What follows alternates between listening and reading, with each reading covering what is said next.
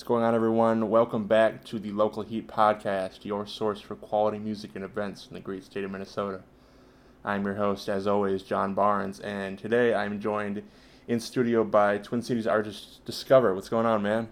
Hey, thanks for having me here today. Yeah, no problem. Great, great to have finally have you in. Very, uh, very valued member of the local Heat community. You know, always, always seeing you in the, you know, in the uh, notifications. Always, always showing love at multiple different events. So it's, it's good to finally have you in. So we're gonna start. You know, we're gonna get into you know more about you and you know your art.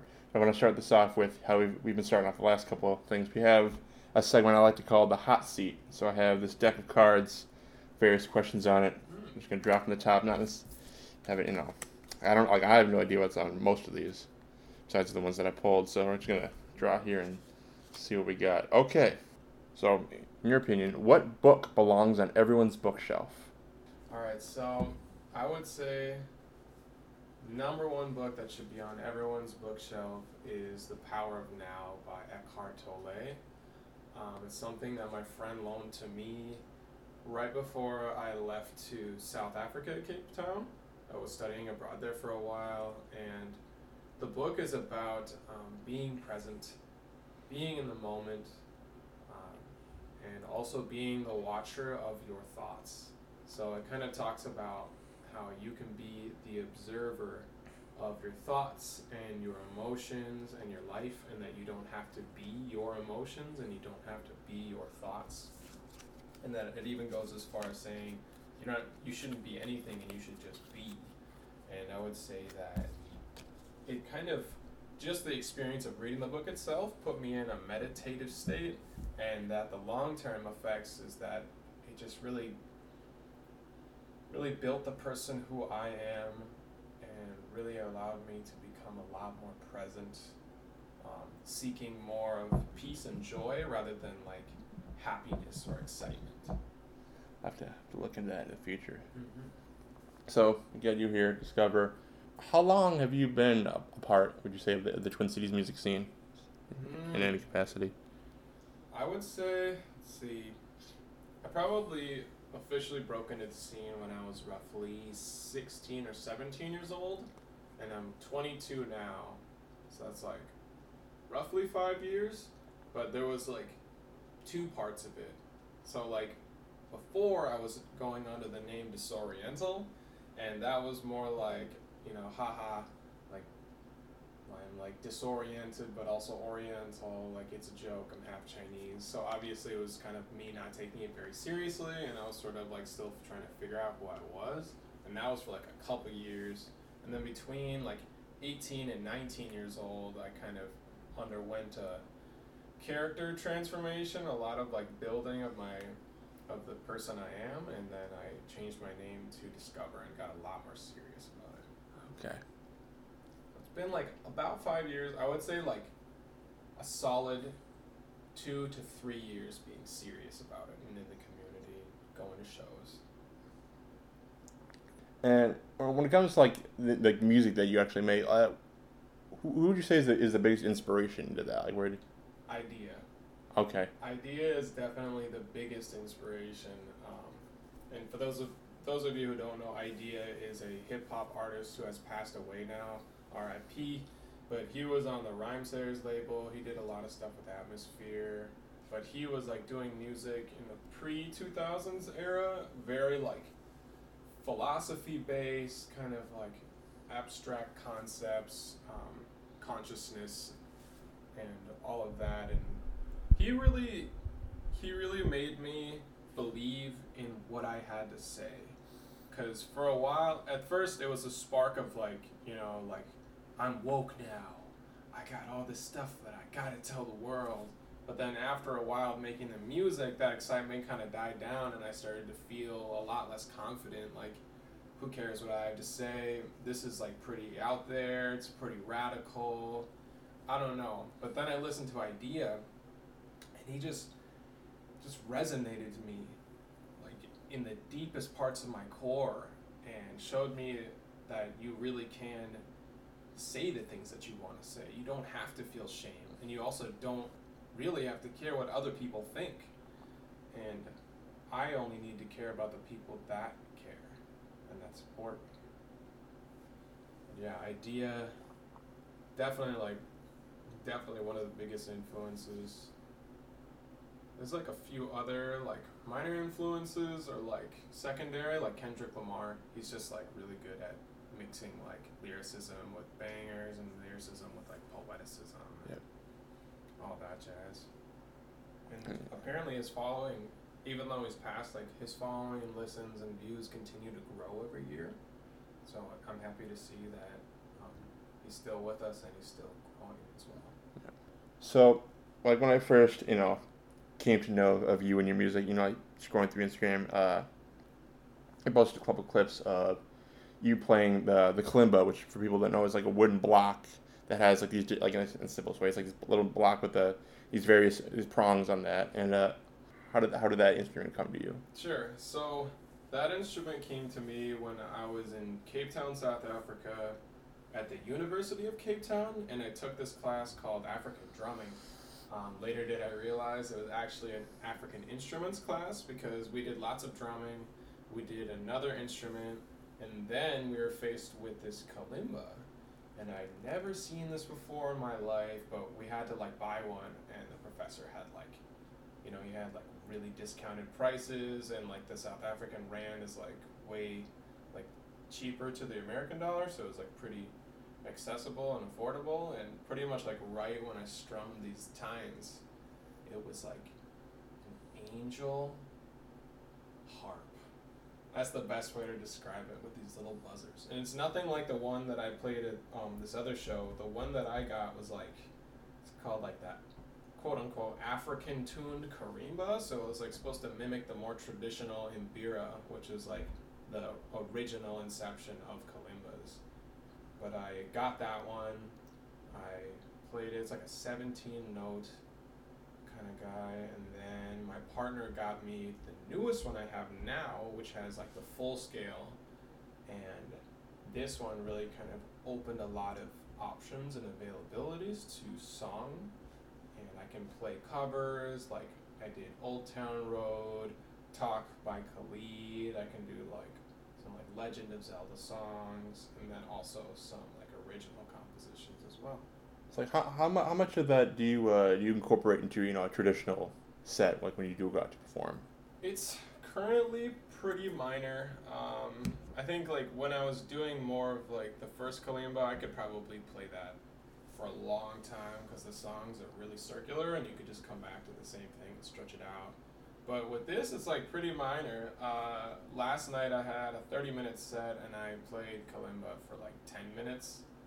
So like I'm like still trying to master playing it live. The nerves are really challenging, and the only way to actually play it with mastery is to practice every single day. If I miss a day, I can feel it. Like this one has all these tines that are super close together, and if you pluck it just a little bit wrong, you'll play another note or two notes at the same time. So like right now it's like pretty minimal, but everyone keeps telling me, dude, make a beat out of that. You gotta sample that. Make a beat up, rap over that, dude. So I'm gonna do that soon, but it'll take some time. Like, like, I guess it can be said with a- with a lot of different you know things. Is, is like the you know the key the key to the mastery you know getting better is just consistent you know practice. Exactly. I like to. I like that it's kind of something that helps me stand out a little bit because, like, let's be real, rap is pretty saturated right now. It's like anybody can be a rapper, so like we all have to kind of find our niche, and I feel like this is gonna be a part of my niche. We talked about you know your influ- influence stuff. Like how would- how would you describe your sound for somebody that, that has not heard you before? How would I describe my sound? Someone who hasn't heard me before. I usually, I usually describe my sound as coming from a basis of values. The biggest change from disoriental to discover was that I started to build my lyricism and really kind of hold tight to the values and morals that I had. I feel like before I was kind of, you know, like a teenager and I just did whatever I wanted and I didn't have a full understanding of the world. But after I kind of was awakened to the reality of the world and the terrors of the world and um, the way that we should respect people in certain groups but don't always do became a lot more important to me. So I would say I'm a socially conscious hip hop artist because I really value respect, empathy, um, but also knowledge expansion. So a lot of my music is lyric based. That's like the top priority of my craft, and also trying to widen the perspective of my audience. It's very important for you to be, you know, saying something. You you, you want to have you know lines that matter. Like you want to be. Definitely, I would. I would definitely say that like every single line that I write is extremely deliberate. Even every word that I use in the lines are very deliberate. You know. But I also really like to have fun.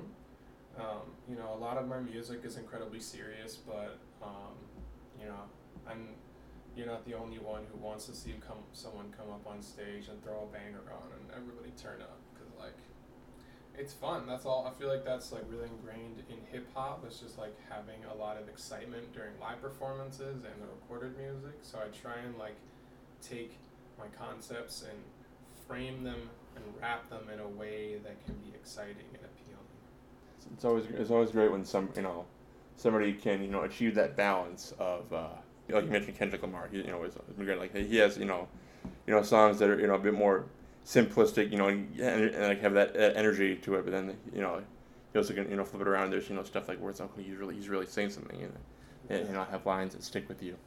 Exactly, exactly. And it can be it can be challenging sometimes not. It can be challenging to really um, be concise about certain things because with rap sometimes all you have is 16 bars and you're trying to fit a 30 minute dialogue into 16 bars. So like that also comes with it is not being too complex to like you know be too expansive but also not too simplified where it's not covering all the bases of what you're trying to talk about. So it is a balance, yeah. Yeah, it reminds me of that uh, the Rick Ross Andre 3000 song 16. You know, Andre he talks about you know it's you know having so much to say but you know only like the limit you know 16. It's like when you know when 16 isn't enough. I'm just like you know having having all, all that in your head, only having you know a certain amount of time or space you know space to, to get it out. When it comes to like recording and like releasing you know music and you know shows, like do you have like um like like a solid like backlog or like catalog? What, like what does your catalog look like right now as far as recorded music? I have. So I did. I took a lot of my disoriental music off of the web because, frankly, people don't need to hear that, including myself. But um, on like all streaming services, the first thing I dropped in 2018 uh, was Discovery. That was sort of like my debut um, kind of change of artistry, and that's like a eight song album. And then after that, I have a few singles, including Exploration, Hakuna Matata, Zazen, Nobody's Safe. And then there's like one song that's like not included on the streaming services really that's on my SoundCloud. Do you have like a, a, pro- a project in mind upcoming or just what does your plan like look like for like releasing recording music and So I have like I do have like songs lined up that are ready to go. Um, like I'm gonna be releasing a huge collaborative that we've been working on for like two years called Together We Stand uh, with several artists next month, and then the month after that, I have another single, and then I think after that one, I have a music video. So like, there's like things in place that are coming, um, but I'd like to add that I'm never really satisfied with it. Uh, it's kind of pessimistic to say, but after I dropped my album, I was like, okay, all I want to do are singles and collabs. And I've done like some collabs, but not enough. Like I see all these great artists and they're always like, let's collab and I'm like, yes. And then I just like have no vision at all for us like meeting because like I'm so caught up in like the schedule that I have and like the work that I'm doing and all the things that I feel like I'm falling behind on. So like part of me is like part of me is like sticking to the schedule and you know just trying to have a nice structure about it but there's another part of me that kind of wants to reinvent myself reinvent what i'm to do. I don't really plan on having like a big conceptual album um, until later just because of how time consuming it is and how much that really constrained me from collaborating with artists because it was very concept based but definitely want to collaborate with a lot more artists. With this uh with this, be, with this being local heat, are there uh are there's like any uh artists within the Twin Cities? Could be, this could be any genre that you're really enjoying right now, or just, or just Minnesota in general. It can be you know they're in like you know middle of nowhere Minnesota themselves. Um, I honestly gotta say Aaron Avis. Okay. Um, he and I am a little bit biased because he is like my best friend, but also I'm super proud of him because of how much he's transformed as an artist. He is like increasingly impressive. He produces everything, creates all the beats, does all the live instruments, does all the vocals, all the mixing and the mastering and the promotion. Like he is a one-stop shop hustler and his music is like really transcended like what hip hop is and what um, I've even seen. Um, outside of that, I want to shout out X E X X E. His music is just incredible, super talented. Pact has been really cool. Uh, Brandon Polfus goes off. Um, Hannah Savano is a new one that's like up and coming. Uh, Nerdy, you know Nerdy Yeah, yeah. Nerdy. For friend of the show, Nerdy. is the goat. Nerdy is like really incredible live and also just super a very talented and unique package. Yeah. I feel like I'm always seeing like it's like oh I'm doing this show I'm doing that show like the guy the guy is constantly performing Always. yes And it's like big shows too.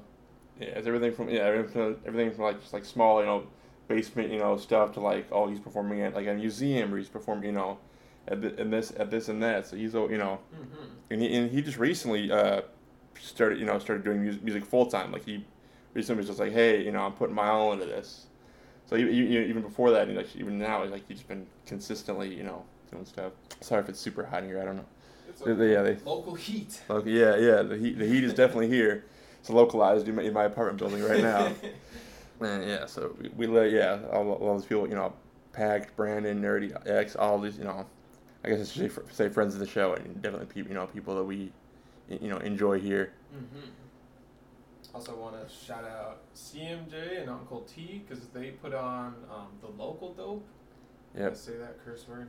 It's not fine. Yeah. it's- Go ahead. Yeah. Local dope shit. Yep. and they put on all the local artists. I like the way they do it because they started, they started with an open mic, and then they also, um, actually I don't know if they start it with one or they end it with one I I think. Yeah, I'm not sure that. I think. I think they, they close. Yeah, close out the night. with like an open mic, and I really like that. Um, being able to give people who aren't known enough to get booked right away and a chance to really get some exposure is really valuable to me.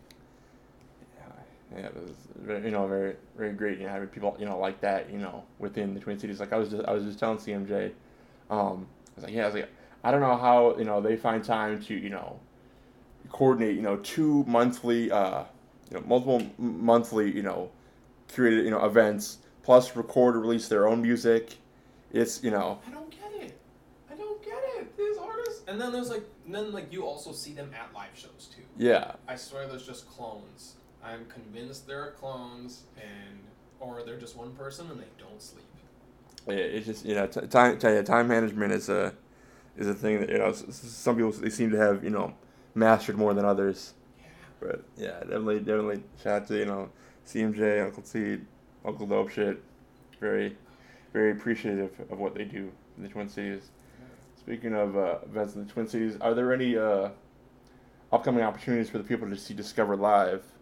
Um, not at the moment. Um, I wish I could say yes, but the last show that I was booked for um, was the one last night, Aaron Davis's release show.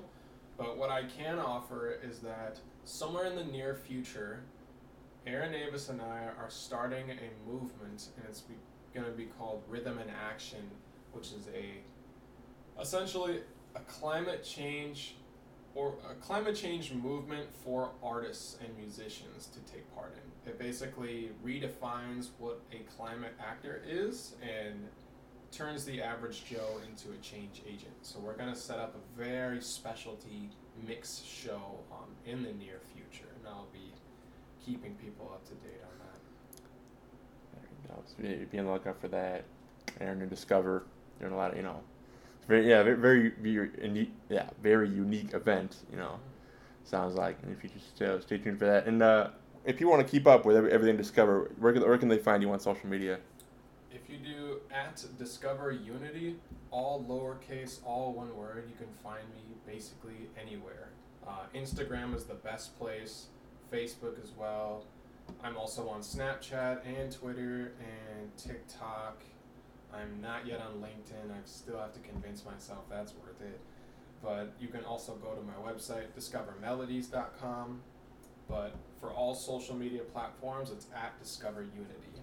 Thank you, Discover, for uh, coming through. Always, you know, love having people come through local heat HQ. It's been picking up, you know, Mm-hmm. very very fast in the last last couple of weeks. So I'm, I'm glad I was able, you know, get you in along with everybody else. But uh, yeah, Yeah. think Discover Unity. Go follow him.